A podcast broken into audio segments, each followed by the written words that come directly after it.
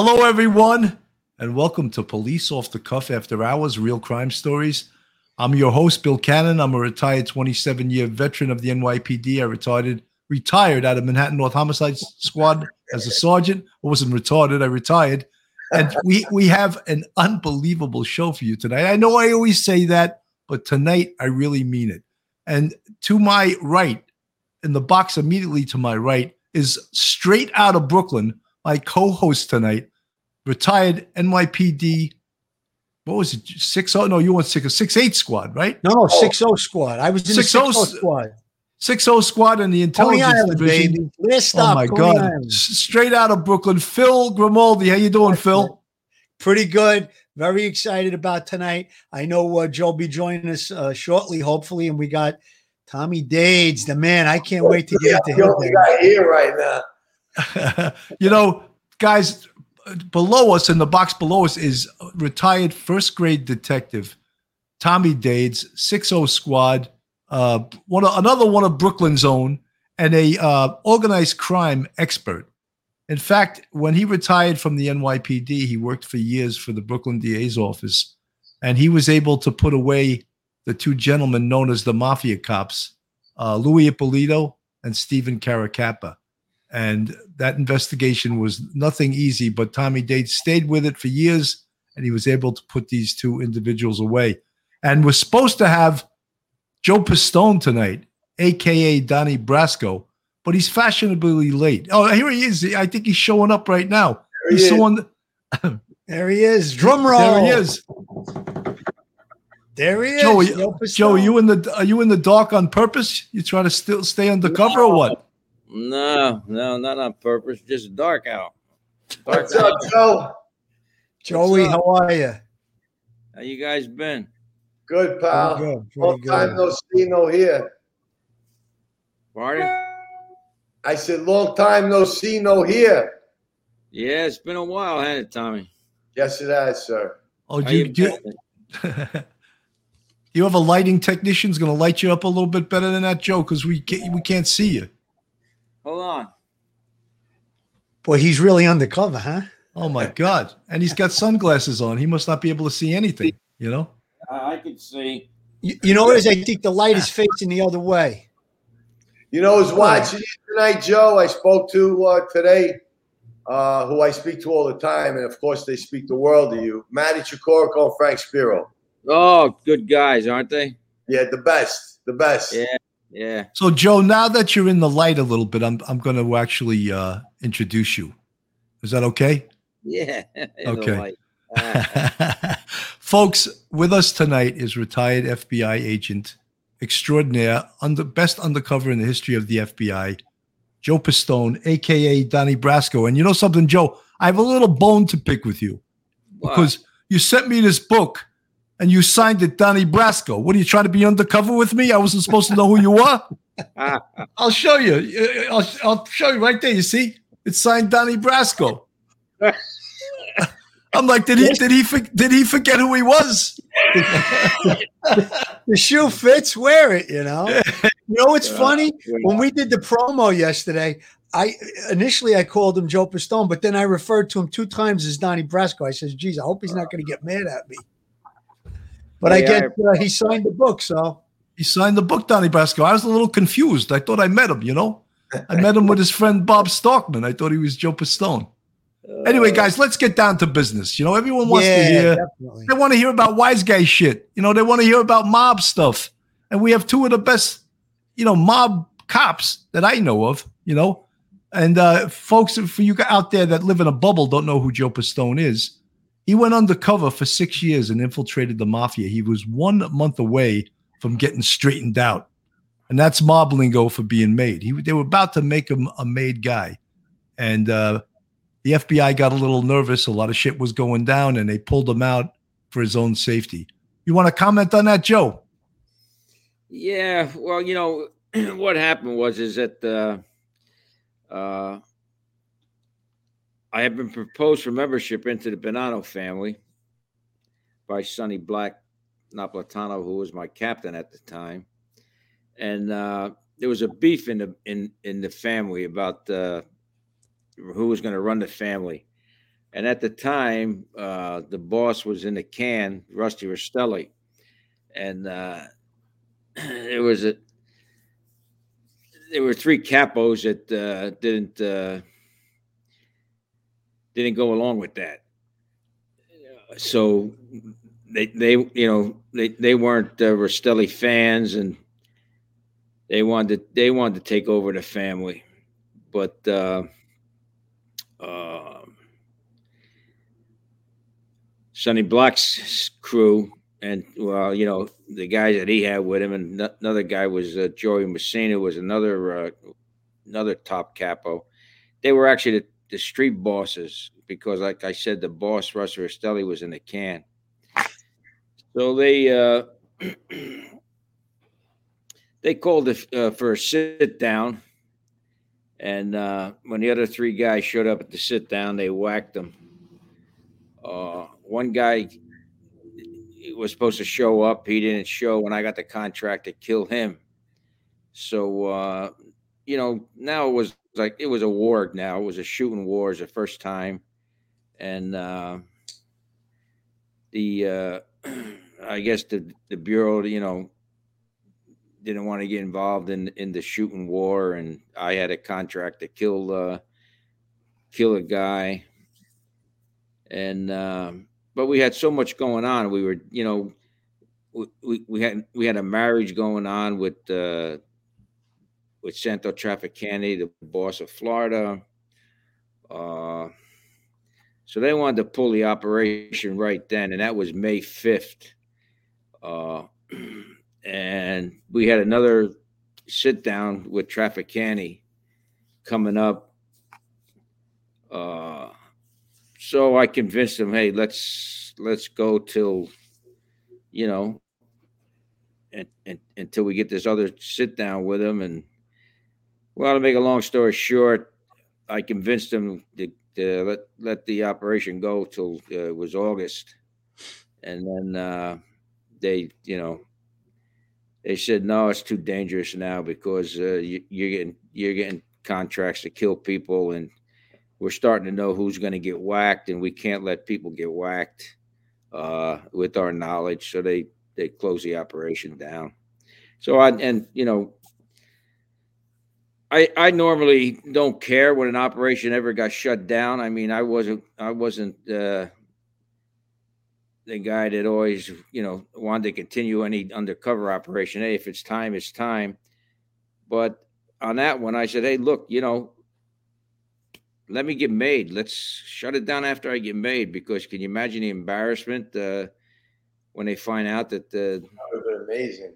They inducted a you know an undercover operation, you know, made an under, but they said no, so we we uh, we shut it down. I mean, it's just outstanding that they even proposed you, Joe. You, I know you're a modest guy, but you're referred to in, you know, like I did a little research. They they call you the pioneer of undercover work. I mean, you know, we can't say it enough. Six years undercover, barely seeing your family, Joe. That's you pulled off one of the most fantastic undercover operations. And the fact that you were just proposed, think about it. Organized crime was going to make you had the operation continued. That is just unbelievable. Yeah, well, you know, a lot of it it it has to do with with uh, how well you plan your operation and and uh, uh, you know, I mean, you guys are coppers. You know, you know it. The, uh, how well you choose your undercover. You know, uh, look, everybody can't work undercover. It's not any. So if you you can, you can't. But uh, uh, it it uh, it almost worked. I mean, we, yeah, it, it, was successful. Look, you know, we we punctured uh, all the families in the city, families, uh, you know, outside of uh, New York. Uh, got great intel on on, on how the mafia operates, uh, and put a lot of people in jail. So I guess that's you know that's what it's all about. Working around Knickerbocker Village a lot back then. Yeah, yeah. You know, the guys, a lot of the guys lived in Knickerbocker Village. Lefty lived on Monroe Street in an apartment building, right? Yeah, yeah. Him, Tony Mirra. Yeah, Tony Mirra. Oh, Joe, you know what I wanted to ask you? Since the last time you were on, you've been on twice before, once by yourself and once with uh, your buddy Bob Starkman. And I wanted to ask you, I I, re- I read your the whole book the last time, and I had read it once before, but years ago. But I just read it through in anticipation of you coming on again. And I wanted to say to you, every time you got in a fight, you knocked the guy out. Is that true, or you may are you like a, a prize fighter or something? And you know, one time you were with this other FBI agent. I'm, you see, I'm talking with a Brooklyn accent now, and I'm not from Brooklyn. One time you were with this FBI agent who was a tight end from Boston College, and you fought three wise guys and you knocked all three of them out. I was like, is this bullshit or is he really this tough of a guy? Well, knocked out, you know, knocked down, you know. You left out Billy that the agent that he was with was six four and he was a football player or something. That's right. He was, well, hey, New York City Cops and Kids Boxing, thank you so much for the forty nine ninety nine. I guess that's for Tommy Dades, but thank you so much. We That's appreciate it. Patty Russo, no? Tommy, Yeah, Patty Russo. Tommy's actually the fighter. Yeah. No, because I was going to say, I think you had five fights over the course of the book, and every guy, like you, why are you were victorious? I was like, you never got your ass kicked. When they say knocked out, you know, you got the better of him. You won the fight. That's Okay, so you never got your ass kicked while you were uh, waiting to get straightened out. I got slapped around a few times. Yeah, sure. Okay. But they were by they were but you know, look. You, you, you- you can't you, you can't put your hands on a wise guy, I knew you were going to say that. I knew that's why you got slapped and didn't hit back. you know. I knew it too. Uh, so, you know, if a if a wise guy gave me a slap, you know, your your only retort is vocally, you know, verbally, you know. But if it wasn't a wise guy, then Didn't Al Pacino play lefty almost to the T? who's that? Pacino? Didn't he play him almost to the T? Ex- ex- Except his dress, you know. Lefty dressed it better. Yeah, lefty dressed. Yeah, yeah. He was. Uh, he never wore a hat, you know. But you know that's that's the movie business. You you you, you know that, Tommy. It, Character development. if you notice if you notice the progression during the course of the movie how all you know a- as the movie progressed his dress got got neater and and you know nattier if uh but you know it's hollywood I remember in those days, wise guys. I came from Gravesend Avenue, U and uh, I was uh, up in the '60s and '70s. All the wise guys, when they came on Avenue at you know lunchtime, they would be around from lunchtime on.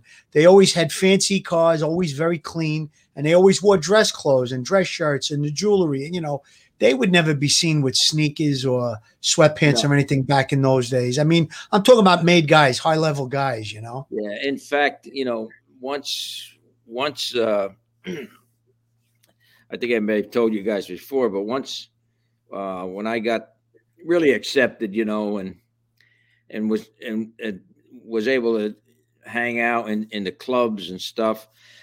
That's the first thing they told me is, you know, they- laid down the rules, and one of them was dress. You know how how you dress. You got to dress nice all the time. You got to dress neat. Uh, Yeah, because Joe, when you were an uh, FBI agent, you had that little porn star, mu- that porn star mustache, right? No no, mustache. I had a thick mustache actually. You had to get rid of that mustache, right? Yeah, they told me to shave your mustache because we, you know, we don't want any facial hair. And, uh, so you know, they got their they got their own rules. Uh, you know, you, you guys, uh, you know, you work them, you know it. They, you know, uh, It's not like that today anymore. It's really uh they softened up a lot on all things like that. Right, Well, Tom? Wouldn't you say that? I don't know that they.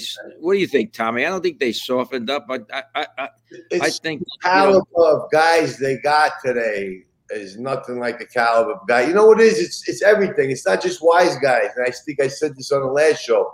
It's ball players, it's cab drivers, it's everybody. Uh, The generation is what softened up. Yeah, yeah, yep. They're, they're, they're just you know into the into the me generation, the I generation, and you know the, don't listen to authority. I, I, I bet you half of these guys they couldn't find Italy on a map. Yeah. you, you know, you know, Joe. I want to ask you a question that I asked you the last time, but I think it's so important for people that are li- uh, listening. And we were all, all three of us, myself, Tommy, and, and Phil Grimaldi, we all have certain attributes that people can spot and say, "Oh, that guy's a cop."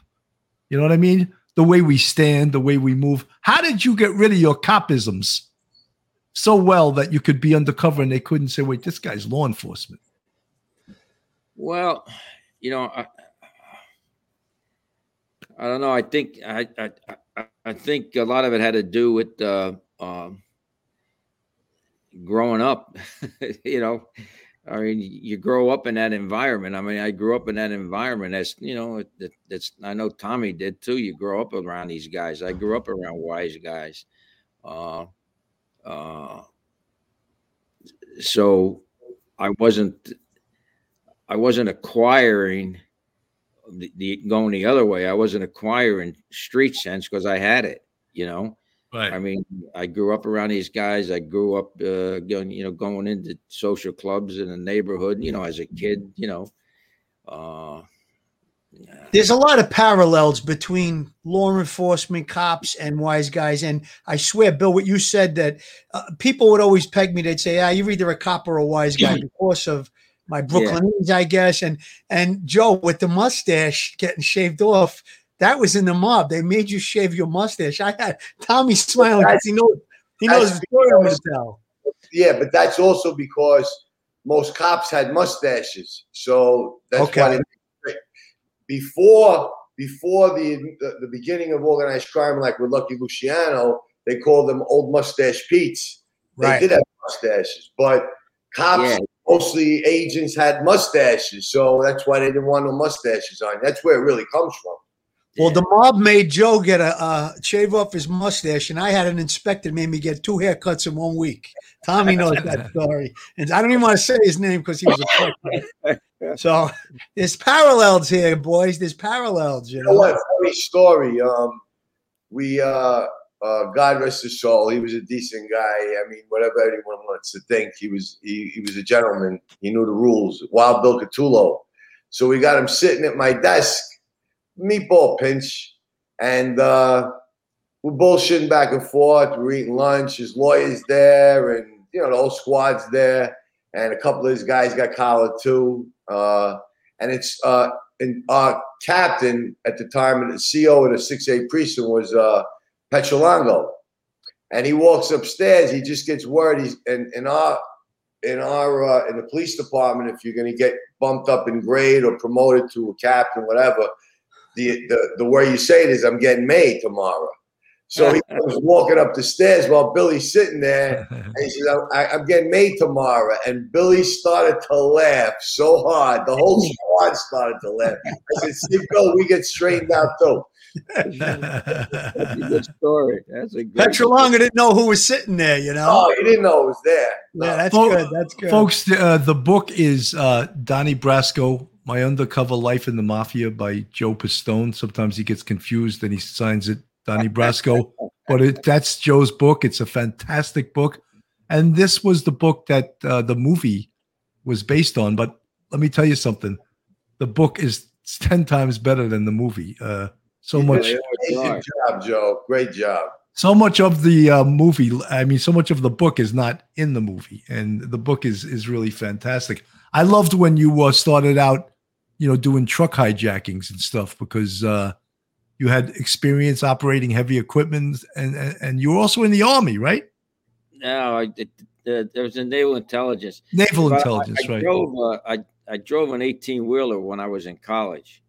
Uh, and you know, when I was on the truck squad, when we whenever we we uh, would recover a load, you know, uh, you got to get it back to you know to our drop. you know, uh, so you know I was a designated uh, driver, and uh, but uh, yeah, it helped a lot. You know, uh, being able to, to drive an eighteen wheeler around the city. You know. You know, the NYPD used to have a unit called the Safe Loft and Truck Squad. Right. And, right. and that that went out with uh, Teddy Roosevelt, I think. But it, there was they it did was, have a. when I s- first started in New York, they still they still had that squad. Was Teddy Roosevelt the commissioner then?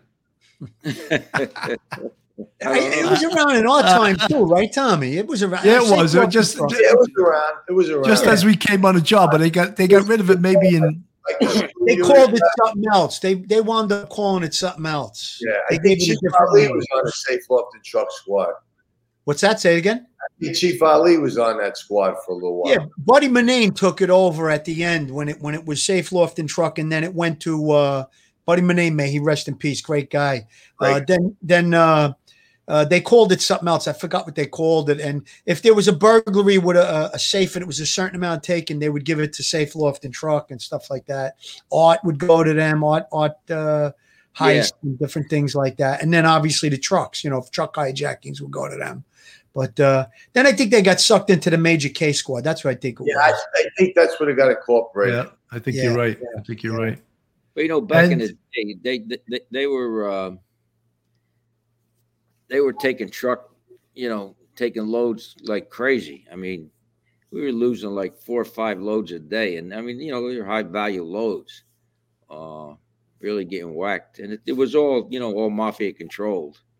Well, Goodfellas told you about JFK. They were robbing that place blind for years. Owned that place, didn't they? Yeah. You know, Joe, I think it also has to do with um, what cities are willing to put up with. You see in LA now, they're letting groups of kids go into stores and just fleece the shit out of these high end stores, and nothing's being done about it. Back know, then, go ahead, Joe. I'm sorry. No, I was going to say that. I think that's a disgrace where the, the prosecutor puts an arbitrary value. You know, anything over anything under nine hundred and fifty dollars, we're not going to prosecute. What about the poor store owner? Yeah, no, that's, that's a 100%. total disgrace. What's going on? They they actually tell the security guards. I saw a video of it. A guy was filling up a bag, came in on a bicycle in like a Walgreens, filling up a bag. Security uh, security guard and the manager uh, standing back. The guy drives out on the bike. The security guard tries to grab him. He hits the security guard. And he takes off and not even collared, nothing. You know, he probably took thousands of dollars worth of shit, but uh, just I just mean, goes I hear rumors, Joe, that the Justice Department is following like uh, you know, local city, state cops that they're gonna start having to wear recording devices during interviews. Yeah, that just that that just came down from uh, from this administration. Yeah, I mean, you bring somebody now into a squad room in, in a precinct. I mean, I haven't seen it. This is what I've been told. And you, you try to debrief somebody, whether you're trying to flip them or get information or whatever you're trying to do. And there's three cameras in there. So who, even if the guy's going to decide to do the right thing, who's gonna who's gonna let you film him doing it? You know what I mean? Doesn't Yeah. even make You know, Tommy, you know what else is Good different? Uh, now, when someone is under arrest and you bring him in the interrogation room, you have to read the Miranda immediately. You can't schmooze them. Remember how you used to be able to schmooze Whack them? sandwich and start talking to them. Yeah, get a, yeah, get them to you know and soften them up. Throw that I- piece I of understand. paper in front of him. He's like, "Yeah, I'll sign it." Yeah, I understand that uh, they're gonna they're gonna start uh, wearing uh, cameras on uh, on raids and search warrants too. You know, I'm sure. I'm sure. I'm Right. sure. I, Tommy, you brought up the squad room. I was in the 60 squad about a year and a half ago. Was the last time I was there, and uh, they actually have in the squad room. They got one camera facing one way, one camera facing the other way, so they get both views. And then they got a backup camera, and the third camera isn't even in the room; it's secreted outside the room. So they really, uh, you know, like you said, What if I'm about to cover up uh, organized crime murders, I ain't doing it on three cameras What if you're bringing in a guy that's already working for you, but you got to bring him in anyway, and you're in the room with him? How do you, you know, usually you bring him in alone or with your partner, the only two guys who knows that he's working with you. Sure. How, how do you talk to him? He- Yeah, he's yeah. not, you know what I'm saying? Like you're between a rock and a hard place. It, it's it's like the lack of trust of law enforcement officers is just out the window Oh, and it's definitely hurting investigative techniques. It, it's that it's it, it really went, you know, like there's got to be checks and balances, which there always were, but it's out of control. It's it's really out of control. Tom, you make such a good point because if you bring your guy in who's working with you and there's another guy, usually the interview room and the cell are, like right next to one another. yeah, You can't- What are you going to do? Take them to the bathroom and talk to them? there's plenty of guys we've had to put handcuffs on that have, you know we Sure. to lock up to make it look good. Right. You worry about it, you know, down the road in the DA's office. You're not going to let them out of the precinct. But when you get them in the room, you know, you, you're talking, whispering, whatever. You can't. How are you going to do that now? You can't. Makes Now, the those job a lot harder. Do they do they do they run once you go in the room, or do, or do you Yeah. have to turn? Yeah, they run. They're running, and it's automatic then? a rule that they got to turn them on. There might be a way to turn them off. I don't know. I did Yeah, see. try turning them off, and then you get something, and someone says, "Well, why isn't it on tape?" Yeah, then then you're facing charges. You're right. You're well, you know, it's even the same thing as as the body worn video. I mean, there's got to be entire procedures of when you have to turn that on because they also know that you know honest citizens that talking shit you could tape you could tape that and they may look pretty bad, which I've heard that's happened too. But that's not what they you know that's not what it's intended for. You know. Well, it's the same thing when you're wired, right? I mean, uh, once once you turn out that wire on, you can't turn it off until until you're finished. You know, until the Like subject. organization laws on a wiretap. You know what I'm saying? There's certain rules you got to follow, but I, I don't know. I really don't know what's happening. It's not a good thing, that's for sure. making it uh, much more harder on law enforcement. Well, today, I mean, uh, well, in, in New York anyway, you you arrest them, and no matter what you arrest them for, they, they get out, right? They don't have to Yeah, put up. The bail bail, the bail reform is letting you know. I mean, unless it's like a murder, uh, you know, the guy murdered some uh, innocent senior citizen or something like that. It- it's it's right out. I mean, De Blasio just came out with a thing where they're going to pay guys who've committed gun crimes, you know, fired shots or shot people. They're going to pay them a thousand dollars a month to not get Not- involved in a shooting. It's as crazy as that sounds. That's a. I mean, it's insane. It's insane. That It's is like totally reverse nuts. extortion. You know, guys, I just want to add. I'm going to play a little uh, video. I'm sure you, everyone's going to uh, going to know what this is from, and uh, we can comment on it. Last night may very well have been a payoff for getting into such trouble with the feds. As the reputed head of the crime commission and the godfather of the Gambino family, his appearance in court every day and the preoccupation with his defense were bad for business. Experts say his associates may very well have decided Big Paul was more trouble than he was worth. We're working on the theory that there was internal strife within the family, and this may be a matter that is resolved just within that one family. We're, we're working on the theory that possibly he was considered a liability in as much as the pressure of all the cases that are being brought against him and the other families uh, made him a liability and not effective as a leader. The violent death of Paul Castellano brings back to vivid life an old tradition in the history of this country gangland executions. Shakespeare said of kings, Uneasy lies the head that wears a crown. Lansky, look, you Said of those who rise to the top of organized crime. They get there by violence, and often as not, they leave by violence. 1957, Albert Anastasia, the head of Murder Incorporated, murdered while he was having a haircut on West 59th Street. 1971, Joseph Colombo, head of the Colombo family, shot in Columbus Circle, seven years in a coma, and then he died in 1978. 1972, Joey Gallo killed in Little Italy during dinner at Umberto's Clam House. 1979, Carmine Galante, boss of the Bonanno family, killed at a restaurant in Brooklyn. Yesterday, Paul Castellano, the head of the Gambino family, the largest of them all in this country, murdered outside a restaurant on East 46th Street. In the world of organized crime, the tradition is that murders do not go unavenged. Still, traditions have a way of changing, even in the mafia.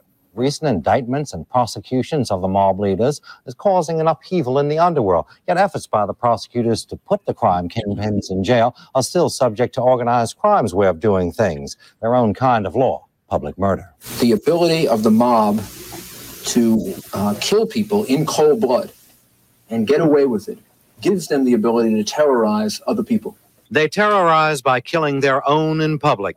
Deadly messages from organized crime to organized crime and the rest of society.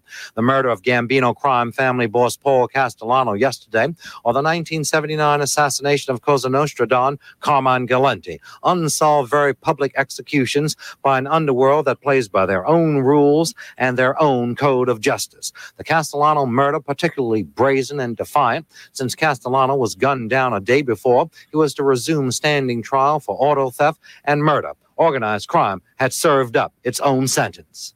John Martin, does law enforcement bring these organized crime kingpins to justice, or is it organized crime taking care of its own in their own way? Well, generally, I think we bring them to justice first. Uh, there have been a number of very successful organized crime prosecutions over the years. The rare event is an event like the death of Mr. Castellano, where somebody who's in the process is killed. It has happened before, but by and large, the system uh, brings them to justice uh, before there is retaliation. In the wake of the Castellano murder, the U.S. Attorney Rudolph Giuliani says he's going ahead with the trials of four other mafia chieftains in order to keep the pressure on the mob.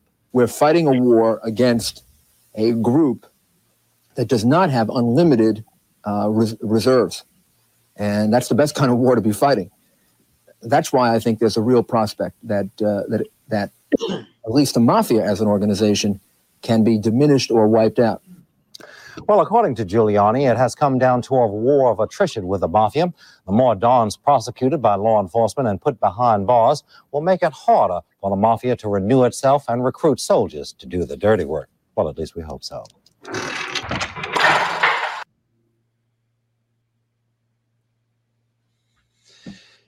You know, it's funny, Joe. When I worked was a kid, I worked for the Daily News. My whole family worked there, and uh, back then it was you know the news, the Post, the Times.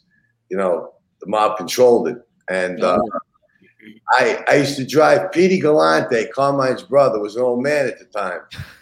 so he would just come in, he'd play little cards, and I had a route that would pass his house. He lived on 73rd Street between 13th to 14th Avenue, and they'd say, Tommy, drive Petey home. And I would just drive him home on the way to my route every night. So he'd play cards, have a cup of coffee, and I would drop him off. That's unbelievable. I don't know, Well, if you guys- ever- did you ever see the Joe? There's a tape that I remember seeing. Um, I know I saw the tape of Baldo Amato and Cesar Bonventre after the, the Galante murder, getting out of a car and being hugged by um, by uh, con- uh, what the Neil Dellacroce. Neil Dellacroce in front of the Raven Eye Ravenite, yeah. which showed that it was a sanctioned murder because he was the boss of the Gambino family and they were Bonanno guys, you know. Yeah, And- they, they had a uh, they had a lookout across the street, and you know, they they they, they just uh, was a permanent uh, permanent lookout, and they had no idea that the hit had taken place. You know, and they were just lucky enough that they they were there that day and filming that day. Uh, but when they saw, you know, when they saw that, they knew something was up. And Caesar didn't end up too good. And Jim Walden, who I used to work with the U.S. Attorney's Office, put away Baldo. I think he's still in. Yeah, uh, Caesar and Baldo were were uh, were were buddies. I mean, you know, they they were Galante's guys, you know, and then they they got promised. Uh, well, Caesar got promised a captain, a captainship, uh, if he went against him, and he did. And it's funny because when when Tony Mirra brought the beefs against me, uh, uh, Caesar was one of the witnesses for him uh, that I had stole two hundred fifty thousand dollars uh, from the family in the drug deal, and uh, at, at the sit down, Caesar was one of the witnesses for for Tony Mirra that, that, Was he? yeah, that he knew it. Yeah, so Was it no no love lost. I'm sorry. Joe? Was it Joe Monk from the Post who killed uh, Tony Mirra in the garage? It was his nephew, Joey Mu- Muke. Yeah, Yeah, Uh, I knew it I knew from the newspaper business. that was his own nephew. Yeah, Guys, we're gonna go. We're gonna go to a quick break. So if you have to get up and take a personal, uh, this is the time to do it, folks. If you're not uh, subscribed to Police Off the Cuff, please go to our YouTube, hit subscribe, Um, hit the button, give us a thumbs up. Uh, this is Police Off the Cuff After Hours, Real Crime Stories with Tommy Dades. And is it uh, Joe Pistone or is it uh, Donnie Brasco? I'm not sure who we got here. Anyway, Philly, we're going to go to a quick commercial right now. And uh, Philly, you could uh, do the first one. Are you tired of the same old surroundings? Are you looking to relocate? Or are you just in need of a real estate agent in Myrtle Beach, South Carolina? Well, Carol Waters is your girl. Her and her husband, Rob Mahan, who is a retired member of the NYPD and the New York Fire Department, are both million dollar sales agents. Carol and her husband, Rob, can be reached at 914 261 6681. That's 914 261 6681.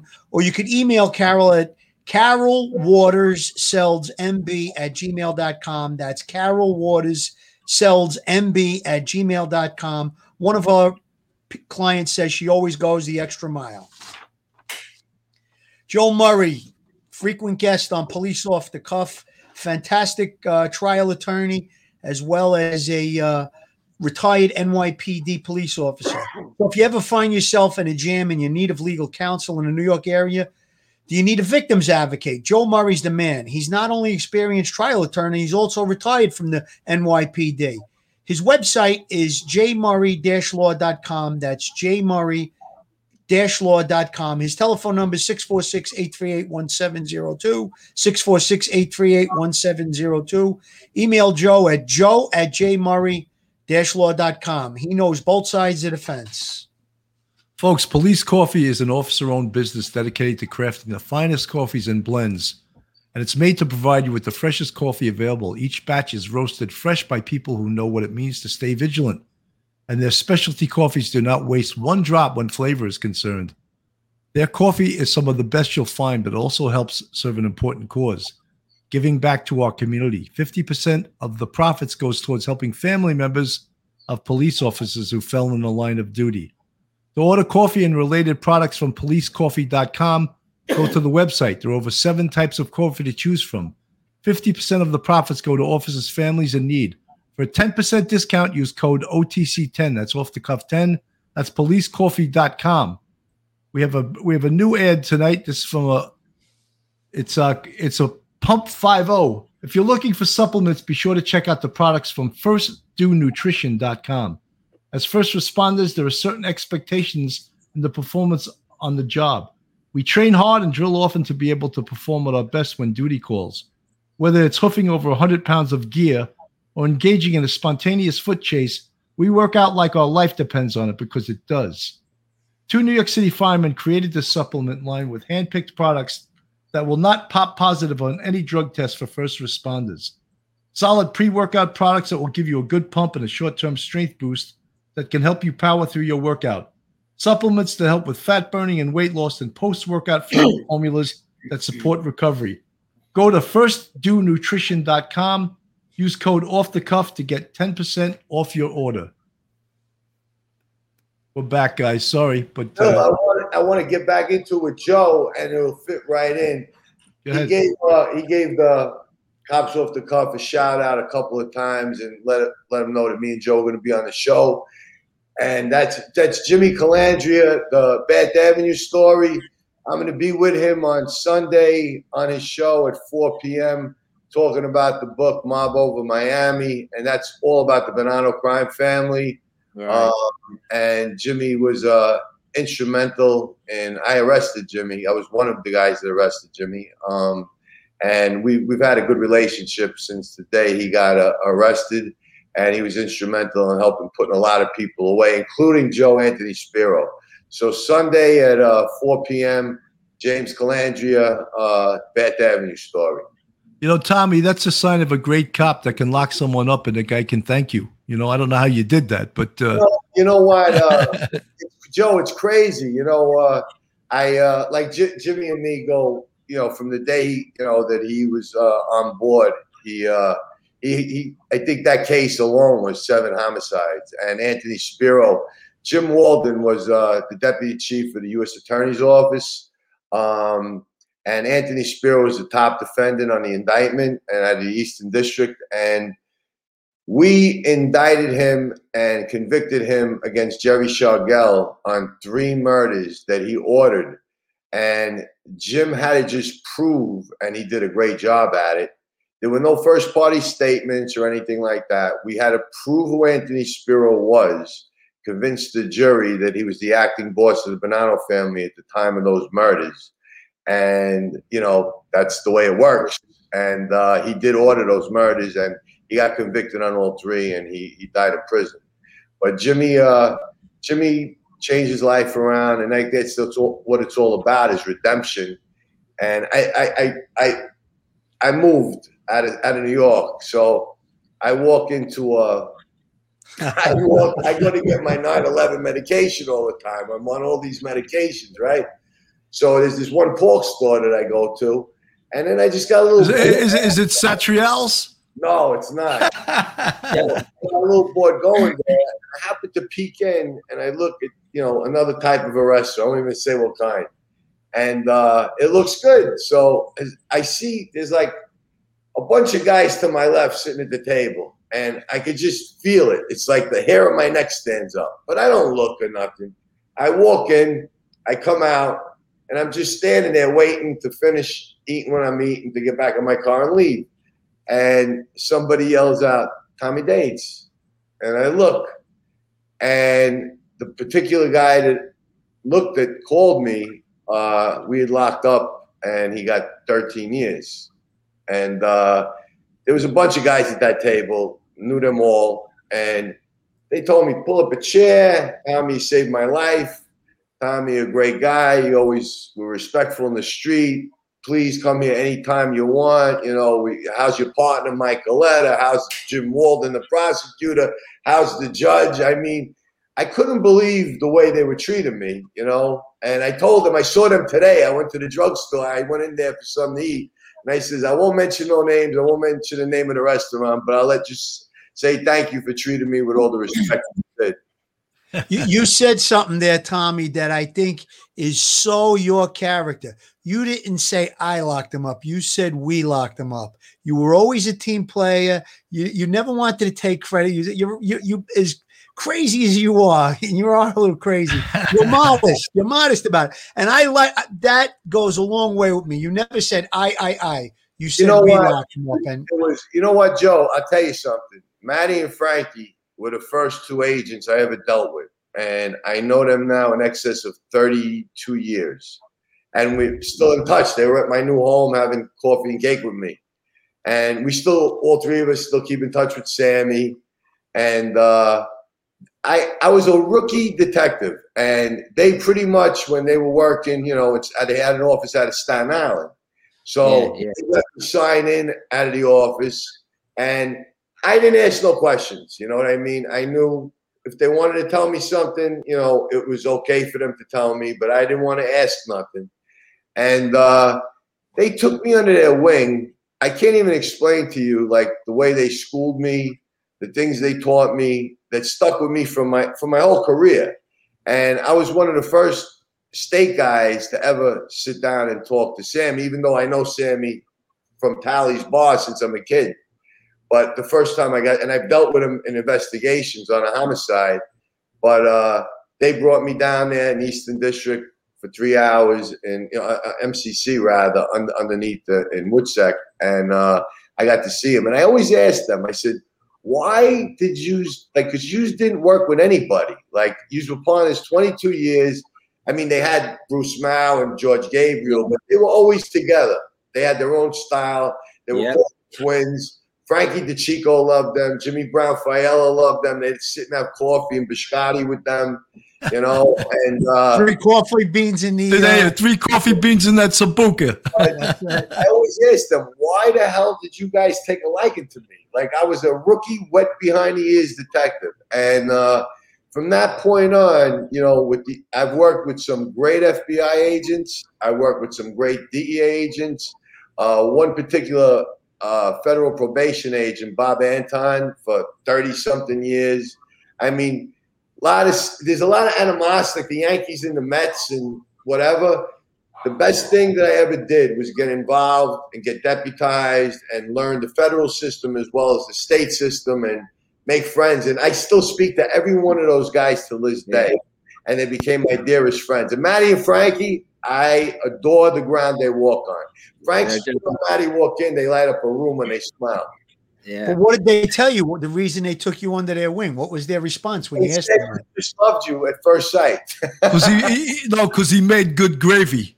Ah, no, you're, you're- you're- you're right. Tho- Those two guys were, were were inseparable partners, and uh, I mean they were hell of agents. I mean they they, they were working, performing agents, and uh, you're right. I, I you know it doesn't surprise me, Tommy, uh, what what you just said because I you know I've known those guys for a long time, and uh, I you know I know what's in their hearts and and and and how they operated. Matty told me to tell you.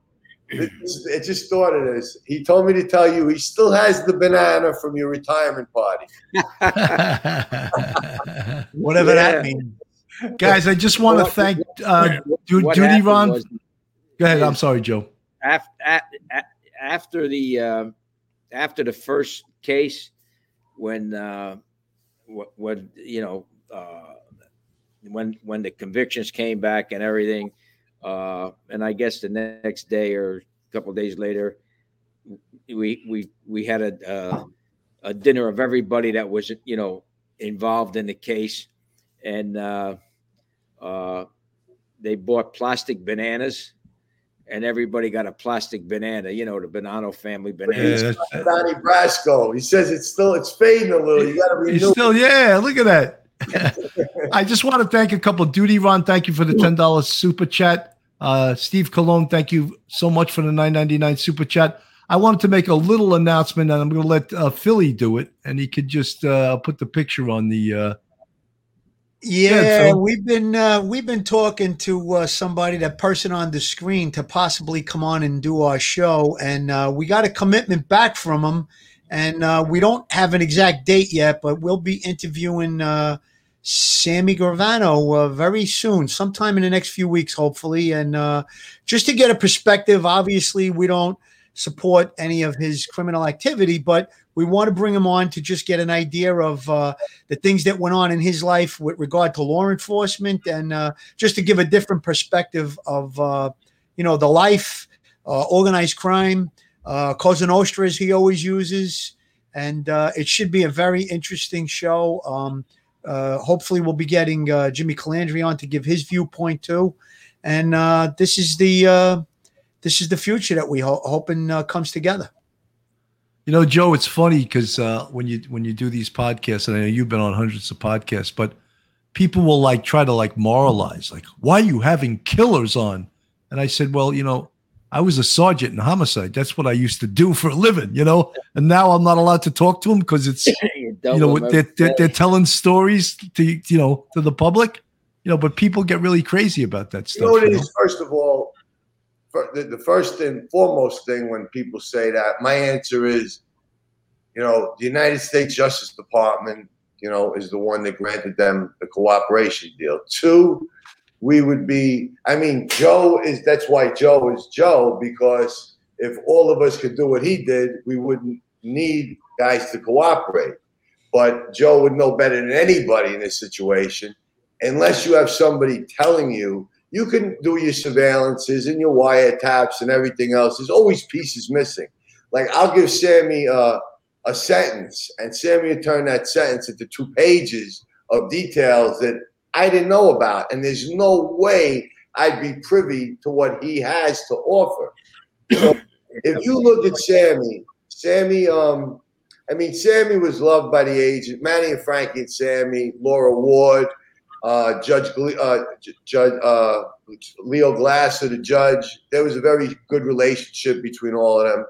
Sammy um, had 38 guys he put away, and the information and the intel that he opened up relative to organized crime. You know, if you look at how many guys cooperated prior to 1990 and how many guys cooperated after 1990, Sammy opened up the floodgates. And without having sources, you know, you, you you're really not going to make the kind of cases that you have. And Sammy's a he's he's a wealth of information, and you know what? Whatever he be, the life that he believed in, it's you know some people may curse me on this podcast, but that's the life he chose. He really believed in it, just like we all believed in what we did for a living, and that's the way he lived his life. You know what I mean? And in the street, you know, in that life, it's kill or be killed. If you're told to kill, you got no choice. You get killed. And a lot of guys, you know, don't realize, you know, you you uh, you know, especially the old timers, you know, they you put them in jail, it's better than the way they were living on the outside. You know, listen, people could say whatever they want about Gotti, and Gotti played chess with Sammy, and Sammy checkmated him. But the one thing he wasn't smart, he was stupid in a lot of ways, and he was arrogant in a lot of ways. The one thing I'll give him and, I'll show respect for him is that for 10 years, you know, he went through a hell of a time and he just would never tap out like in a cage fight. So for the balls that he had, I'll give him that credit. Not that Sammy don't have equal amount of balls. He fucked Sammy, and Sammy just caught his, you know, what he was going to do to him. And like I said, they played chess. Sammy checkmated him. But Gotti did have to go and kill Paul Castellano, you know, and then go home and get a good night's sleep. You, you got to have something between your legs, you know. Let's yeah, well, you know, man. You, you, talk about over 20 years ago. I I uh, met Michael Franzese. You guys know who that is, right? And and uh, uh, we were on a on a on a panel together with uh, for uh, the uh, Major League Baseball, and you know, twenty some years later, I'm still friends with him. Uh, you know, he, he turned it around. Uh, he did his time. But Joe, isn't that what it's all about? You know what I'm yeah. saying? I'm shit it around. You know, uh, you know, we still stay in touch. I, I, I got him to do a few uh, police conferences. He came, you know, and spoke at uh, out in California. So, like you say, as long as you know, as long as they did their time and uh, they turned it around, that's that. that you know, I think it. the key too is that they don't fall back into the criminal, you know, the underworld again. If they yeah. if they can, you know, uh, do something positive in their lives and not get involved in criminal activity, then there's something to be said about it. And I, I watched a podcast with Franzese and you, Joe, and I I was uh, uh, you know I was really uh, taken back by the relationship, and then I saw that the relationship, like uh, Tommy met those guys, and and you know they were okay with him, and and you know he could be friendly with them and sit down and have a cup of coffee or something to eat, and uh, I really you know there's something to that, you know it's. Yeah. It's amazing that you, can, you can have that relationship, you know, and the respect is a respect too. Yeah, you know, you know Joe. You, I Joe, I think you said it on the last show because a lot of people they're amazed at what you did and how you dealt with it from a psychological perspective. That you never wavered from you or Joe Pistone, aka Donnie Brasco, FBI agent, and you never lost sight of that. And when the case went down, even though you were very tight and friends with these guys, that some who got whacked because they vouched for you, yeah, because of the relationship, yeah, right, and some you put in prison and you didn't uh, like just as you said, Sammy the Bull uh, didn't lose a night's sleep after Paul Castellano was whacked. You also didn't lose any sleep over putting people away for in this case. No, and you know, and and because look, everybody has a choice, and they made the choice. They made the choice to be wise guys. They made the choice to be gangsters. They were gangsters before I got there. You know, I never turned anybody or prodded anybody to be what what they were. Right. Uh, and they they knew the life they were in. Uh, and, and and you talk about respect, Tommy. You know, guy. When when when you're with these guys every day, you see the good and the bad. You know, I mean, they're all killers. Who knows? You know, who knows how many whack, how many hits Sonny Black had? I mean, but when he and I were together, I mean, I used to stay at his apartment upstairs from the Motion Lounge. He was a likable guy. Pardon? He was a likable guy. Yeah, I mean, you know, it, it, it's crazy because if I didn't feel like going back up uptown to my apartment, uh, or you know, uh, I'd sleep on his couch. Now, at, at at this point in time, he's a pretty powerful captain in the family, right? so I'd sleep on his couch, and in the morning, you know, he'd get up, he'd, he'd, he'd go across the street Get to the bakery and get us get us coffee, two coffees, and and a hard roll with butter. And roll. there's a guy that's that's running the family because he's one of the street bosses. And then we'd go up on a, on his roof because he raised racing pigeons, and we just, you know, he he he'd educate me on racing pigeons. I got to say something about the mutual respect that I saw over the years uh, re- related to Tommy and all a lot of different wise guys. Now, I have family in Brooklyn still, so I'm in Brooklyn from time to time. And, you know, I would run into guys that Tommy arrested and they'd be like, yeah, he was a good guy. I, I had no, no hard feelings with him. I'm talking about real wise guys. There's a mutual respect. Same thing with Sammy. I, I, guys would talk about Sammy and say, you know, even though he did what he did, he wasn't a bad guy. He, you know, uh, John put him in that position that he he wound up doing what he did. So, and, and I just, you know, when Tommy would sit down with Billy Cutolo, who he had in the precinct many times, locked him up, and and before he was killed, there was almost like a father son relationship between you and him. Tom, no, am I wrong? There was a chemistry and a mutual respect, and I treated him like a gentleman. He knew the game, and he knew I was only doing my job. He never did nothing to me. You know what I'm saying? So I, it wasn't like I, I would. He he was a diabetic. I would give him his insulin. I would voucher his, give his jewelry to his wife. I wouldn't voucher it. I'd let him order whatever lunch he want. He liked to smoke a cigar.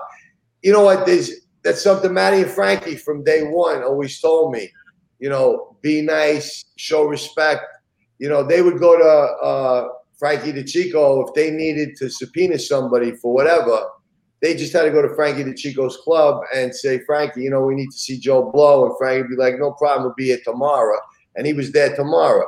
They go see Jimmy Brown Failla, who would chase everybody else away who tried to talk to him. And he'd have his wife bring them over black coffee in the morning. They talk. They're not doing anything wrong. It's just building up a rapport. Sammy once said that he told his guys, I don't want you talking to Jacorko or Spero. And the reason why he really said that was because Matty and Frankie were so genuinely likable and polite that he was afraid they may start to like them and they, you know, end up working for them. So Sammy was pretty sharp. He saw what, you know, they were about and he forbid his guys from saying a word to either one of them. So you know what? It's and that's not the only reason you're being nice. You know, um, being respectful to somebody who's respectful to you, even though you're locking them up, it's bad enough. You, you may be putting them away for 10, 20, 30 years. He didn't do nothing to me. I'm doing my job, you know. So if he wants to be nice to me, you can only get something out of it and not get something out of it. Guys that I'm retired and guys that were in the life that aren't anymore, that I do have a relationship with today, like Joe said with with, with Sonny French with Michael Franzese, you know, they're likable guys and there's attributes about them that, you know, we have in common, even politics, sports. Me and Sammy, boxing and politics. We don't talk about gangster stuff. You know what I mean? It's it's past already. So our relationship is just genuine. He makes fun of me. I make fun of him. It's you know he's my friend. I consider him my Growing, growing up around it, Tom, I can remember as a kid, old time wise guys, and they would call them the bulls. The cops would drive by and somebody would say something because I worked like in a salumeria. There was a lot of wise guys around, and uh, old time wise guy said, "Leave them alone. They're doing their job. You know, you do your job, let them do their job." And that was really like the mutual respect that they had. They didn't, you know, they knew it was part of. They chose the life. And there's law enforcement that kept guys in line in the life and had to put guys away. And and i, I even worked with a, a guy from uh, public morals that you know go around raid social clubs a sergeant. And he said that you know we would go in there you know bust up the tables and stuff. And you know we would tell the guy in charge pick five guys to come with us. They had to make five collars that night. So if there were 15 guys in the club he I, you went last time come this time and they they had this mutual respect. And then they they would take some of the money that was on the tables and buy food and you know uh, there was just uh, I don't know if it's like that today anymore, but there was just a mutual those, respect. those kind of arrests are, uh, you know, there's different reasons you make those kind of, you know, we, we had, uh, when Ralph Dols was killed, the cop, we were doing one search warrant after another, locking up 30, 25 guys, vouching 50, 60, 70,000 card games. Normally, do I really give a shit about the card games? Be honest, no. Back, they killed a cop, so we were trying to hit everybody in the pocket and just retaliate for what they did. But you know, those kind of crimes, you know what I'm saying? Like, uh, I really had no the bookmaking and stuff like that. I really had no interest in any of that stuff. If you weren't killing people or dealing, you know, 20 kilos of something or hurting a, you know, an innocent guy, then then I really, I really, my heart wasn't really into it unless it, there was a re- there was a reason for us to do it, you know. Well, I know there were guys, you know, around that, th- you know, th- they were petty thieves, maybe, you know, for the lack of a better term, but uh, you know, they had families and, and stuff. Uh, and I I never wrote up anything. I, you know, I knew they were, you know, they were boosting, you know, boosting this, boosting that, but they weren't hurting anybody. You know, uh, they weren't going out on, on, Right. on big time scores. Uh, and I mean, I never I, I never put anything on paper about those guys because, you know, sure they didn't work. They were petty thieves but I knew that they weren't they weren't out robbing guys with with with, uh, with pistolas. Uh, you know, they were just boosting maybe some stuff from the airport, you know, just to make a little dough here and there. Uh, and I, I don't know if you know if, if I mentioned this last time we were on, guys, but uh, uh, you know, you, you talk. I, I had a good relationship with Sonny. I had a good relationship with Lefty too, although you know he was a big pain in the arse. Um, but, uh, uh, I mean, one time Sonny Black, you know, he and I are are having dinner, you know, and and uh, he, he said, you know, he, he tells me about the life and you know, uh, and he said, uh, you know, I, I, I'd like you to to make me a promise that uh, you know if I get clipped, you know, uh, or or or go to jail, you know, you look out for my family and stuff. I mean, that's how that's the kind of relationship we had. So and and, and you talk about a guy being a gangster, gangster, and um, he knew he was going to get clipped. He knew he, you know, he got the call to go to a sit down, and uh, he goes in. He goes into Motion Lounge, gives his money, his diamond ring, it, it his keys, except the keys to his car, and uh, tells the bartender, you know, uh, I just got called to a sit down and I'm probably not coming back. Calls his calls his uh, lady friend and tells her the same thing. I mean, that's a gangster. As Sandra would say, that's La Cosa Nostra. That's La Cosa Nostra. Yes, exactly. That's, so that's, that's what they that's- always said. They never said mafia. They always they always said La Cosa Nostra. But then you know, he tells his uh, he, he tells his lady friend some other stuff. So after everything goes down, we have trials. Uh, they find Sonny's body. Uh, New York FBI gets a call, and this lady says, "You know, I, I'd like to talk to Donnie Brasco." Uh, what about? Well, it's personal. All right. So they get all the information and uh, they call me and they say, Hey, do you notice? You know, I said, Yeah, I, I, I know who she is, you know. And uh, well, she wants to talk to you. Well, let's, you know, so they, they, they, they pick her up, they bring her to Washington and we go out and, and uh, she says, I, you know, uh, I just want to relay this to you. And she tells me that story about Sonny. And uh, she says to him that, uh, or he says to her, you know, if uh, if anything ever happens to me, I want you to get in touch with with Donnie, and uh, and tell him that uh, I don't hold anything against him. I love the guy. Wow. Uh, he never did anything to make us do. He he- he never did anything to make us do something that we wouldn't do. Uh, he would, you know, he was just better than we were. Uh, so Checkmate. you know, yeah, yeah. That's pretty. know, That's I mean, pretty amazing, Joe. That's, I mean, I, I, I mean, Donnie. I had heard that um when when when they did kill him that he uh they actually didn't they the first shot they hit him with he went down the stairs and he actually told them Yeah. make that shot count. Yeah, hit me again and make it good. Yep. Yeah, What Yeah. balls that guy had, huh? yeah. Yep. I mean, you know, That's that's La Cosa Nostra. That's Oh my Coconut. God. Oh like that. and- I'd have been on a plane. I just- I- I'm on I- a plane. I just want to in the last few minutes, if we could just, and I know that there's not enough time for this, Tommy, but I wanted to see if you would touch upon this a little bit. I'm getting bored of them. wait, wait, wait, wait. I I got to say a few things about Tommy's career. His career: '84. Police Academy, 1986 Narcotics Division as an undercover and then an investigator. '89 goes into the Detective Bureau, starts investigating homicides. '97 to Intel, where they reestablished the Organized Crime Investigative Unit. '98 he's on the boxing team doing all of this. 2001 9/11, obviously ground zero terrorist attack. He responded down there. And then 2003, he starts, along with other people, Joe Ponzi, Mike Vecchione from the DA's office.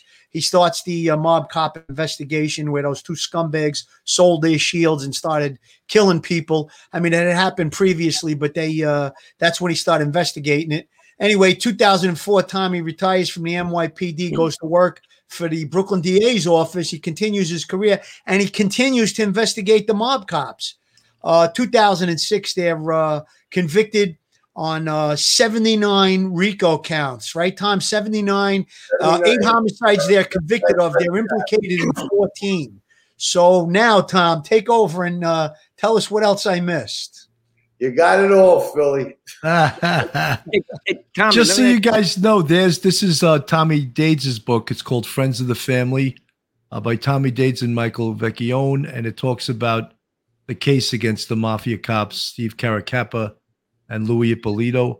Uh, the NYPD really didn't do a good job of prosecuting That's another them. Story where it shows that story right there is where interagency cooperation got that. Without it, it would have never happened. Frank Drew, Timmy Moran from the DEA.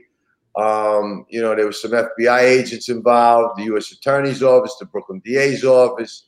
Um, it, would interage the interagency cooperation and openness with that was really what in most of the cases that I worked on, without one or the other, you know, it wouldn't have happened. So to all the guys that I worked with, they know what I'm talking about from the federal side. You know, thank you for the opportunities that you gave me, and and uh, we had a great time, and we knocked the hell out of all of them. You know, Tommy, I just wanted to make a comment about that in regards to the NYPD not doing a good job on investigating their own. Two of the biggest corruption cases were the mafia cops, obviously, and Michael Dowd. And other agencies locked these guys up because the NYPD Internal Affairs. Joe, you had Joe Hall in the seven five, and uh, in, in the seven five case, who was a detective and was on to him right away. And Joe's work, uh, the head of special narcotics right now. I know him forever, and Joe was on to them. You know, they they they had their their number. As far as these Yeah, but they didn't kill the, the Michael Dowd case, Tommy. Nobody was murdered. I mean, they were horrible criminals. They were they were they were thieves. They were drug dealers. But these guys were doing contract murders uh, Eppolito and Caracappa. Come on, that's that's Hey, horrible. Tommy, let me ask you a question. How did how did the mob recruit these guys? what happened was um, Nicky Santoro was uh, Oh, Eppolito's was uh, was a cousin to uh, Eppolito, and Oh, is that Burt right? Kaplan meets him in prison in around 1979. And before he, he takes care, of Bert, Bert's around Christy Tick and then gets passed over to Casso. And uh, you know, uh, he tells he tells Santoro, he says, um, I got a cousin that's a cop. When I we get out, anything you need, you let me know. And there was one murder that that uh, Bert used the mob cops in that Casso didn't know about at the time.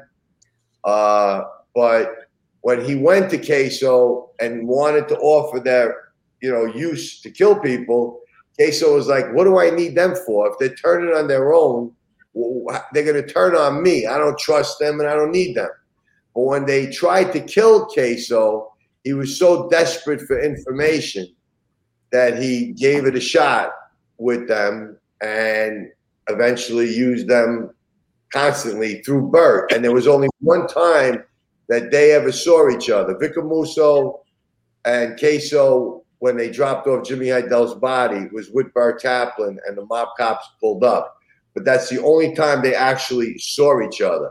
The intermediate was Bert always as far as giving passing along information. I think one time his partner, who did testify too, Tommy Galpine, had one payoff for them for a homicide, information related to a homicide. But they compromised bugs, wires, informants. You they even gave the address. They tried to kill Charlie Rose. Yeah. They wanted to kill him. and I love Charlie Rose was a great guy. Tell us who Charlie Rose was, Tommy. He was a U.S. attorney, and they got the information from the mob cops and Lucchese guys, Casso's guys, Georgie Zappola, I think it was, George Conti, uh, Joey Testa. They sat on the wrong Charlie Rose, the commentator, and they never shot him. But they would have given up my address. Your, if they knew where you were, Joe, they would have told them where you were. They didn't care. There was like no lines drawn with them whatsoever. So you're going to give up a federal prosecutor's address to get killed? You know what I mean? So they sat on Sammy three times too, but they couldn't get to Sam. You know, they, too many people were around them all the time. Were they were, were they doing other stuff before that? I mean, you know, Nobody, you know what? From 19, before 1979, we knew that Eppolito's uncle and cousin Jimmy uh, were both made guys. Nino Gaggi and uh, Nino Gaggi and um, uh, uh, Roy DeMeo killed the both of them on the Belt Parkway. And uh, other than him have, and his father had, he wasn't a made guy, but his father was affiliated with the Gambino crime family. So he had family related to the great Gambino crime family. He always was acting like a gangster. Where Caracappa was the low key guy. We, we know that they met in the robbery squad in 1979. That's all we know how they met. They didn't grow up together. Uh, we don't know of any OC ties that Caracappa had. And we, we, the biggest question we always had was how did two guys that really don't know each other that well start talking about doing murders together? You know, I mean, a lot of them, and passing off. You know, I found in the in, in the folders where Caracappa actually runs the wrong Nicky Guido's name, and two weeks later, the wrong Nicky Guido is dead. He uses his code; it's his name, runs it. He gives it to Kaplan. Kaplan gives it gas pipe. Gas pipe gives it to his guys, and two weeks later, the wrong guy is is is uh is killed. And these guys had no remorse. And if Tell him If- how old the kid was and what day he was killed, Tom. That's important. he was killed this uh, Christmas Day uh, of 19 Christmas Day, I think it was 1980. If I'm not mistaken, 1986 Christmas Day. Yes, 1986 Christmas Day. Uh, 18 year old kid. jumped in front of his uncle. He just got a new car. Was showing his uncle the car. Jumped in front of his uncle, and Joey Testa was the shooter. And Joey Testa kills him. And the, the family even started to wonder, like, did he have anything to do with organized crime? But he had nothing to do. He was a totally innocent kid. So they Completely did, they did a lot of damage. And Betty Hydell, I mean, she didn't trust the FBI. She didn't trust the NYPD. And she she's the one called me and was screaming at me on the phone. And you, you know, I need somebody to do something. And I, I understood her frustration. I was very polite to her. But I'm like, this this case is over my head. You know what I mean? I, I said, I'll see. I'll try to see what I could do. And when I went to the U.S. Attorney's office, I was shocked when they handed me the folders, you know, the boxes. And I rolled them on a hand truck into the Brooklyn DA's office. And then between the DEA in Vegas and then we, they were time barred, but when we made the drug buy, it opened it up again and went back to the Eastern District. And, you know, they did a great job prosecuting them. 79 predicate acts on a RICO, 79 convictions, and end of story. Good night, Charlie. But you know, you know, Tommy. One one thing I think it's interesting to the folks listening is that why did the NYPD not want to go forward with this case? I don't know whether they did or didn't want to go forward with it. I don't know if they knew about it. I, I really, I really don't know. You know, I wasn't. I didn't pay attention. You know, I heard rumors. I remember going to Dunkin' Donuts in the six eight squad getting coffee. It was my turn to get coffee for everybody. And on the post, I see that picture you just showed up of both of them when Casso gives the whole story on them. And I was like, no way is this shit true. So I don't pay, not that picture, the picture in the squad, that, That one. picture. That's the front page of the post. And I didn't really pay much attention to it. You know, it had nothing to do with me. So when I got the case, um, I, I I don't know whether the, I don't know what the NYPD. I had nothing to show whether they tried or didn't try. I didn't ask them. I didn't call internal affairs while I was doing the investigation. I left them out. They had nothing to do with it. I didn't inform them of anything. Um, they they were retired guys. Uh, I I was very careful with Vegas because I was told to be a little leery of some of the Metro cops out there because a couple of radio cars were seen by Eppolito's house. Even when I did search warrants where they killed um, Jimmy Hydell, I didn't call crime scene. I just it was something that I just wanted to keep very. Whoever needed to know knew. Whoever didn't need to know didn't need to know. So I called Bellevue's forensic recovery team. I didn't even use our own people. So I, I kept it very much away from the NYPD. So I can't say they didn't have nothing to do with it. And by the time I investigated, it was so old. Whoever was running the police department at the time, it was just old news. And if you know, no, nobody was getting access to Casso.